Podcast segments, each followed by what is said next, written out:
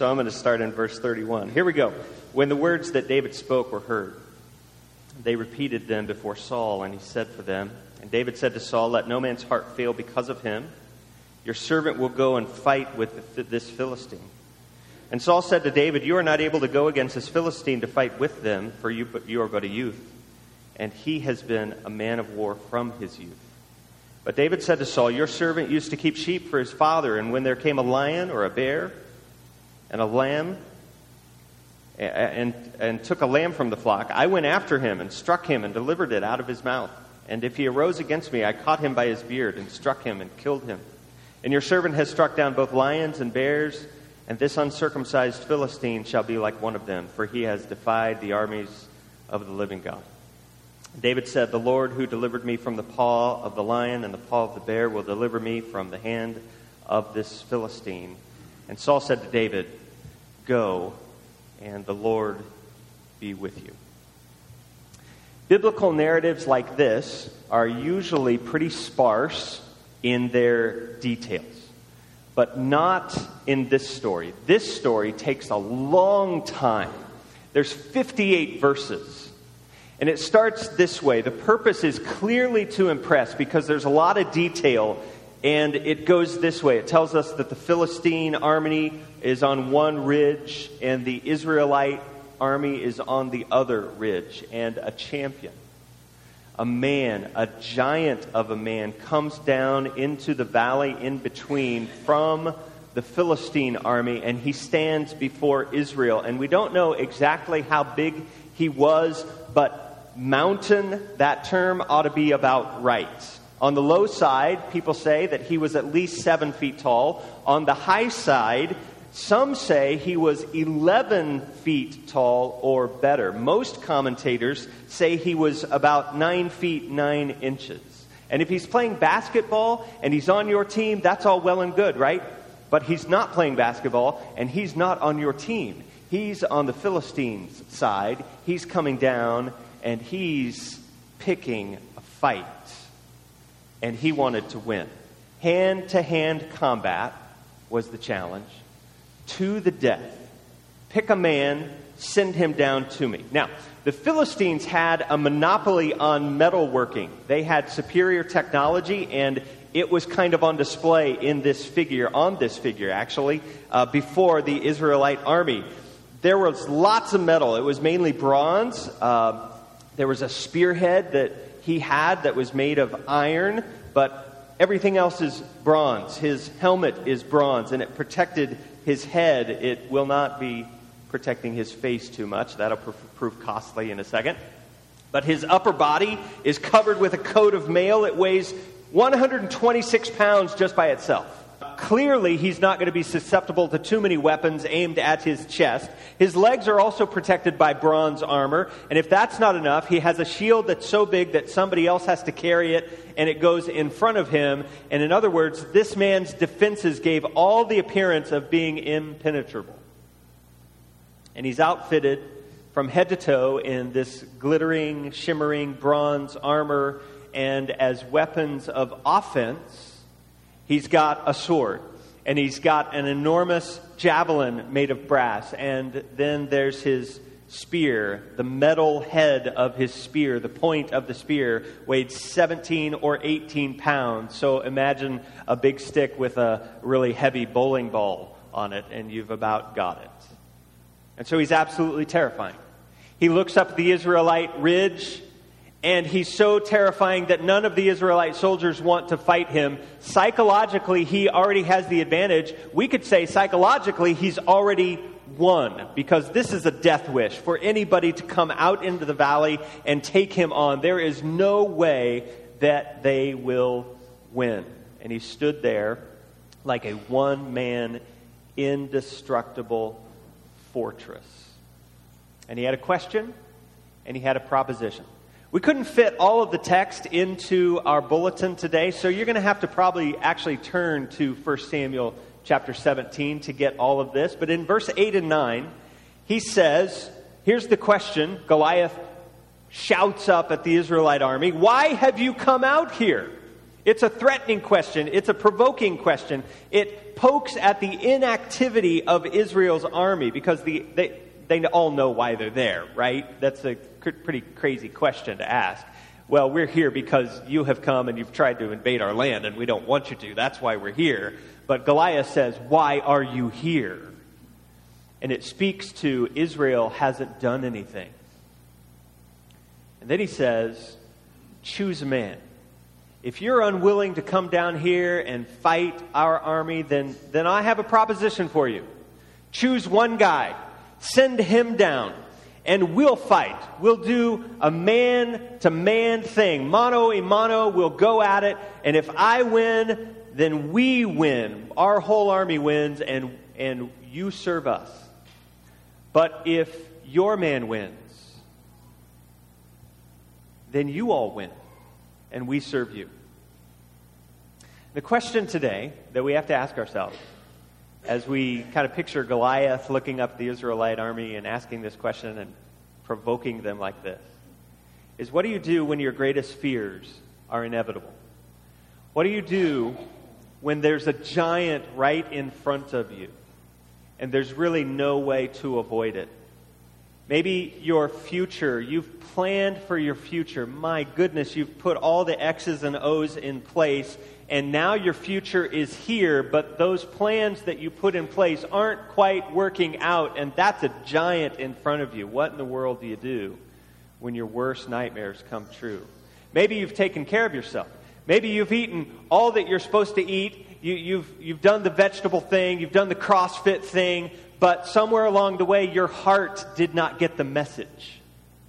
And your health is failing, and that's a giant in front of you right now.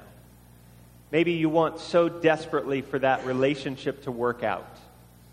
You want so much not to be alone, but the more you try to make it work, the more you isolate yourself, and there is this Goliath in front of you. What do you do? This story speaks to our fear. It speaks to what to do with our greatest nightmares because the one, there are all kinds of options that we're given in this story. And the one that we choose will make all the difference.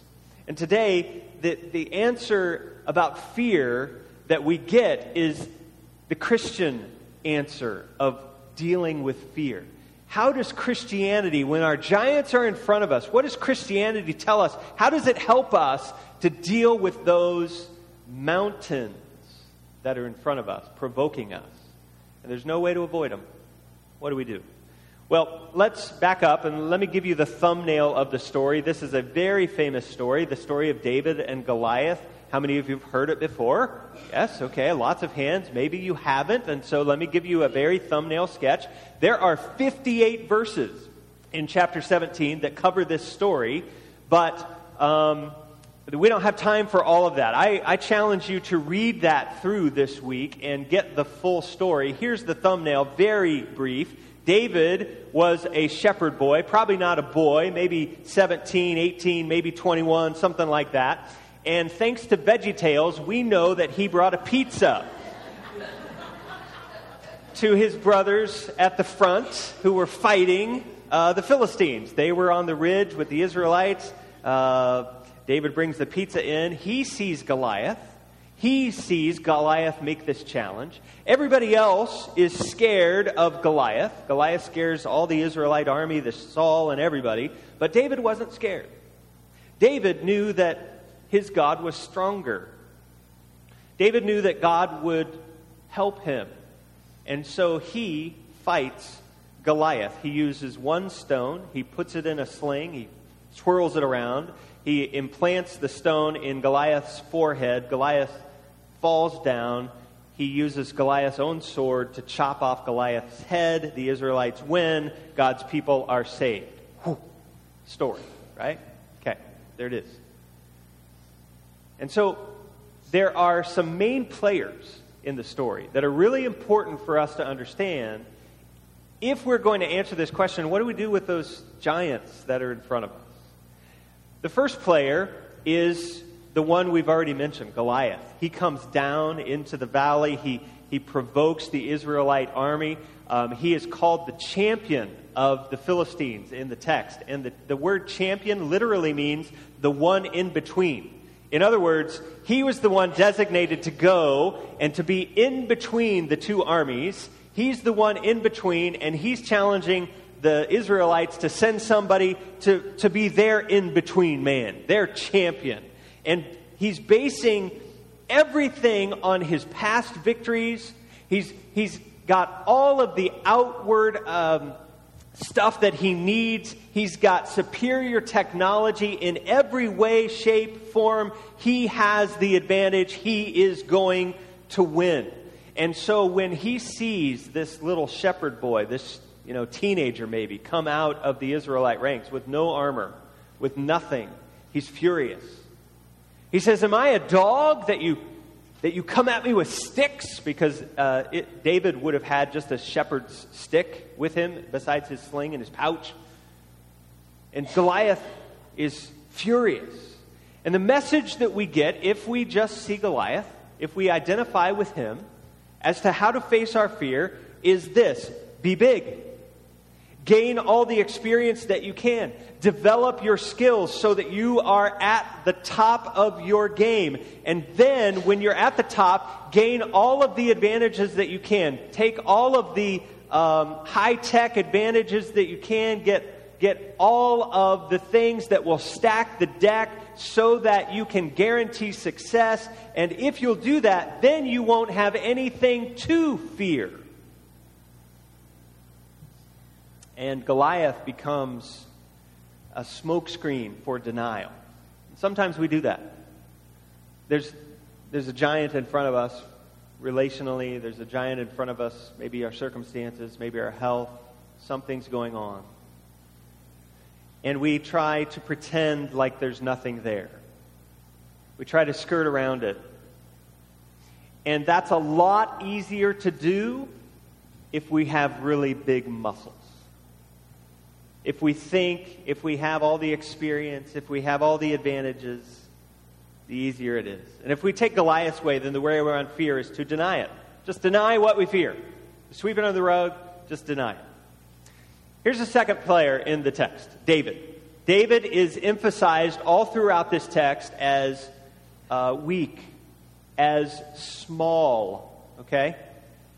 As a matter of fact, in his own family, he is so weak, so small, that he's banished to tend the sheep. That was kind of the lowest place on the totem pole. He had seven brothers, there were eight of them in his family. And the other seven brothers, a lot of them were fighting in the Israelite army. And he's the youngest, he's the weakest, he's the smallest. And so he is banished to tend the sheep in the North 40. And the amazing thing is that his banishment, what seems to be a very cruel thing, what seems to be a, a, a, real weakness, turns out to be the very thing that equips him to fight. It turns out to be the very thing that helps him, in the end, defeat Goliath. Because as he's out watching sheep, tending sheep, there are predators, right? There's lions, there's bears, is what he says. And he says, I learned how to defend my sheep. I learned how to kill lions and bears, if you can imagine that, a teenager doing that. And I became an expert at this. And the very thing that looked like a weakness on the outside became a strength, became an advantage. David didn't win against Goliath in spite of being the underdog. He won because he was the underdog. But I want you to look at how he defeated his fear. You see, it wasn't just with his own prowess, his own ability. It was also, he had something else on his side. He had a bigger weapon than Goliath. He, he, he says over and over in the text, he says, I come in the name of the Lord of hosts.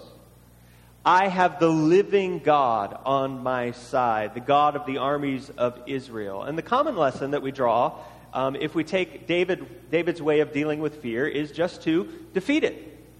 Take your fear and defeat it. Use your weaknesses as advantages. And those times that you were thought you were out, you were just watching sheep, they will actually be, prove to be valuable beyond measure for helping you face giants. And in addition to that, it will be easier to do because you know you'll have God on your side to help. And so David says this as he's standing in front of his giant, he says, I will strike you down today and I will cut off your head. And those are bold words from a shepherd boy who doesn't have a sword. But what happens? Because God is on his side. He strikes Goliath down. He uses Goliath's own sword to slay the giant, cut the head off. And we love that message because it plays to our dreams, right? We want to slay the dragon. We want to be able to defeat what we fear. And with God, we get this message that that's always at least possible. And I believe it is. Absolutely, with God on our side. It's always possible. It's, that's always true. And yet, usually we stop right here.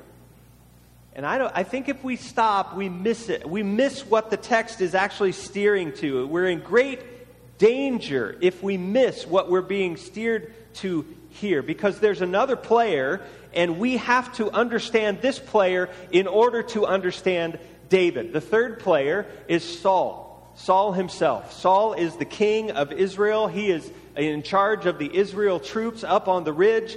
And Goliath comes down from the Philistines rank, Philistine ranks and he challenges the Israelite people. And in verse 11, it says this that Saul and all the Israelites are dismayed and afraid. The word for dismayed means shattered. They are shattered. They are broken. They are crushed. Have you ever been there with your fears? With that thing that popped up that you weren't expecting, that circumstance that just presented itself, and your world came crumbling down. You were shattered. That's where Saul is. What happens when your worst nightmare comes true? This was the worst case scenario for Saul. This was his worst nightmare. And not only did it happen once, we find out in the text that for 40 days, this giant of a man came out every day, twice a day actually, and shouted up to the Israelites Choose a man, choose a man. And nothing was ever done. Saul is the king of the Israelite army. He doesn't even put a bad battle plan together, much less a battle plan together. And more than that, worse than that, Saul is actually the one who is called to fight. We see this in the text. But we also see it in an amazing place in uh, a piece of work called the Targum. The Targum is uh, what it existed in the first century. It was written in Aramaic, and when uh, rabbis would teach people these Old Testament stories, they would make additions and explanations, and that they would write them down, and that was the Targum. It was written in Aramaic, which was Jesus's common. Uh, it was the common language of the day. It's the language Jesus spoke, and in the Targum, uh, this story is uh, included with it is Goliath speech that he makes up to the Israelite army. Okay, now it's fabricated, okay, all right? But it gives us a flavor. It does what it's supposed to do. It gives us a flavor of what's really going on. Listen to this speech. He says, he comes down the valley. Imagine this mountain of a man. He says, I am Goliath, the Philistine of Gath, who slew the two sons of Eli the priest, Hophni and Phinehas, and carried away captive the ark of the covenant of the Lord, and I brought it to the house of my God Dagon, and it was there in the cities of the Philistine for seven months. And moreover, in all of the land of the Philistines, I go forth at the head of the army, and we have been victorious in war, and we have cast down the slain as the dust of the earth. And his, hitherto, to this point, the Philistines have not honored me to make me a captain of over a thousand of them. But as for your children of Israel, what valiant deed has Saul, the son of Kish of Gibeah, wrought for you that you would make him king over you? If he be a valiant man, let him come down and do battle with me. But if not, if he be a coward, then choose someone else today. Oh, man. Think about being Saul. This giant of a man is saying, These Philistines haven't even made me a captain yet. And I'm calling your king to come down and fight.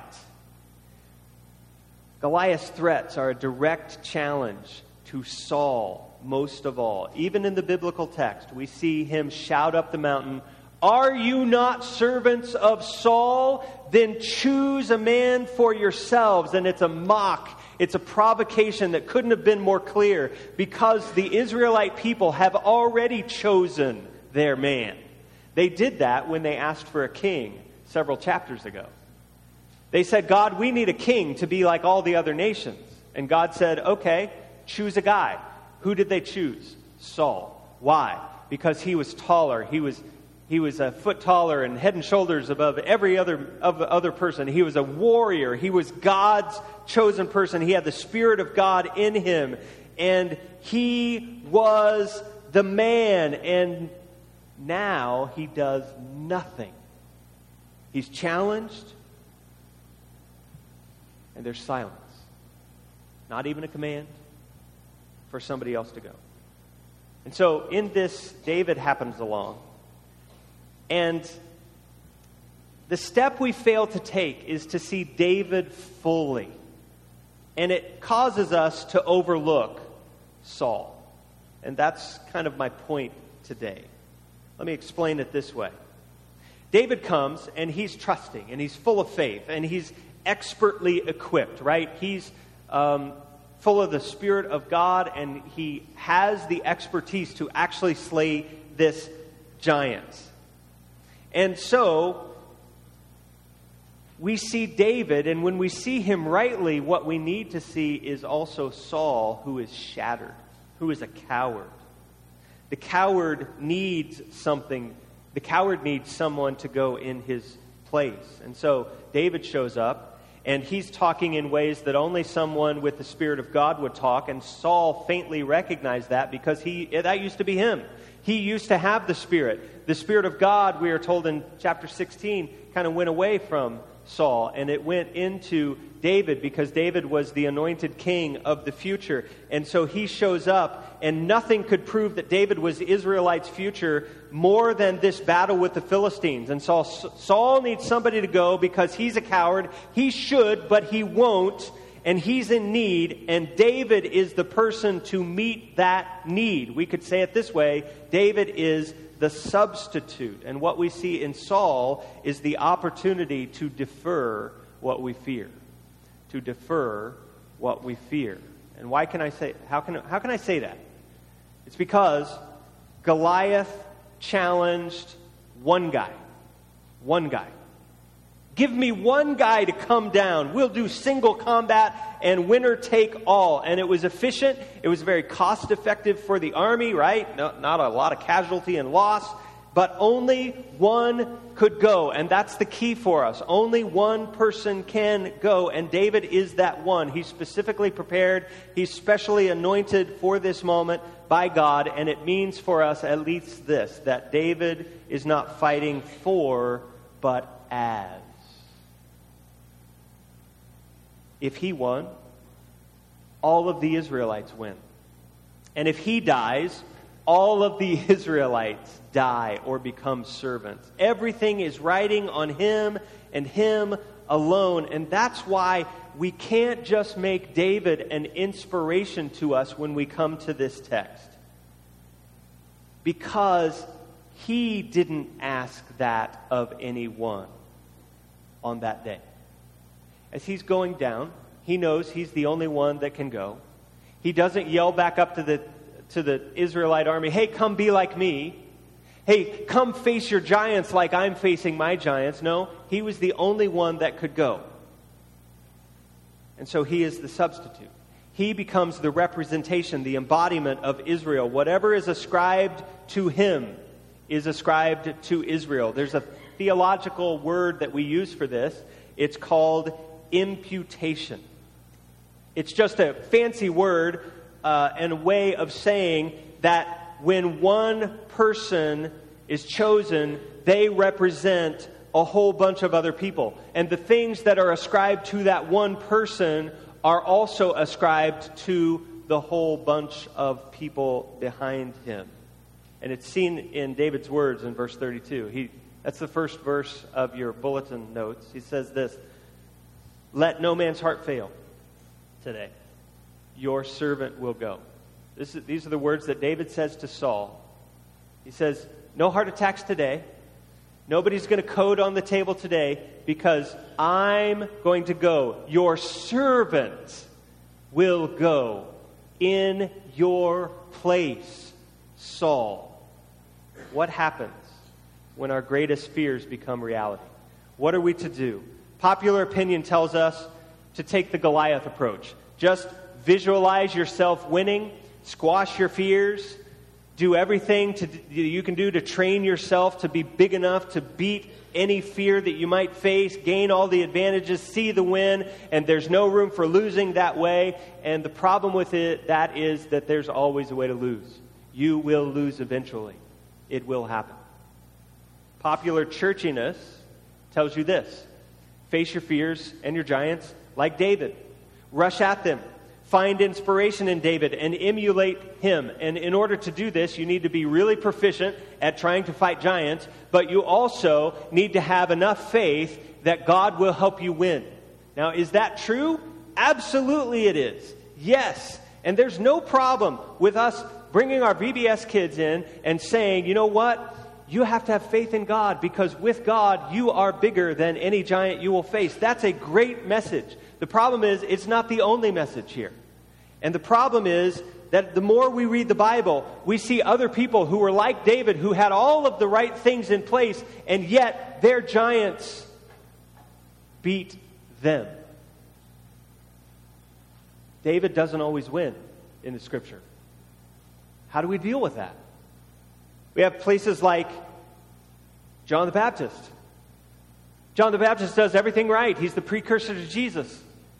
And he comes to the end of his life and he's facing his giant and he ends up getting his head cut off. We have people like Stephen who do everything right. They're very proficient at what they do. They have the Spirit of God. They, they're going into battle, and Stephen ends up under a pile of rocks in the book of Acts. He loses. James is the same way. He's beheaded. Jesus himself will do everything right and yet be forced to a cross. See, eventually, this kind of theology only works until you lose, and eventually you will lose. And what do you do then? David and Goliath is not just an inspiring story about a little guy beating the big guy over against overwhelming odds. It's not just about a 16 seed beating a 1 seed finally, right? It's not that. Is it that? Yes. But it's not only that. The heart of the story is meant to teach us something much more valuable. The lesson is that everyone needs a substitute. We all do. And God is the one who pro- will provide us with one. And when we identify with Saul, we see very quickly that we need a substitute. And Goliath is the way through fear that fails, and David is the way through fear that frees us because we have somebody who goes in our place, who has already gone as us, someone who has already won as us, someone who has already conquered our greatest enemy on our behalf. And that allows us to see David correctly, not as an example, but as a savior. David said, I will go, I will fight, your servant will win today. Does that, that kind of substitution, does that kind of imputation, I'll go in your place, don't have a heart attack today, I'm going to fight for you, does that remind you of anyone else? Absolutely. In the boy David, in the shepherd David, we are pointed to the true David, the one who will ascend David's throne, the one who, whose kingdom will never end. And Jesus comes in our place, and he goes and he fights that greatest enemy that we will ever have, the enemy of death. All your other enemies, I don't care what they are, all your other enemies eventually end up in that one. And Jesus goes and he faces that enemy as us. Jesus is our substitute. And he doesn't just face giants with us now, he does. He faced them for us. And that makes all the difference. Psalm 30 says this Weeping and sorrow may last through the night. You may always have a giant in front of you, but joy comes in the morning. Jesus has already faced that giant for you. And because he has, we have no fear of them, even if they get the best of us. What if there's somebody who will go in your place and fight all of your worst nightmares for you? That's what the gospel invitation is. That's what Jesus invites us into because that's what he has done for us. And because that giant, that giant of death, is laying there with its head cut off. Those of us who are shaking in our boots like Saul, we have nothing to fear anymore. The cowards have nothing to fear because they have a champion. Father, I thank you that Jesus is our champion, our man in between. I thank you that he has gone to face our enemy and that he has won on our behalf. Jesus was perfectly qualified. He, he was perfectly fit to execute a perfect plan so that all of our enemies would be crushed, so that we wouldn't be shattered, but they would be shattered. And how foolish is it of us today not to trust Him? Father, maybe there's somebody here today who needs to, for the very first time, see Jesus as their substitute. Father, would you open their eyes to this person who has served us in this way, who has given himself that we might live? Father, lead us all to receive life and victory, even in the worst of times, because Jesus has won it for us. And it's in the name of the substitute, the great Savior, that I pray. Jesus. Amen.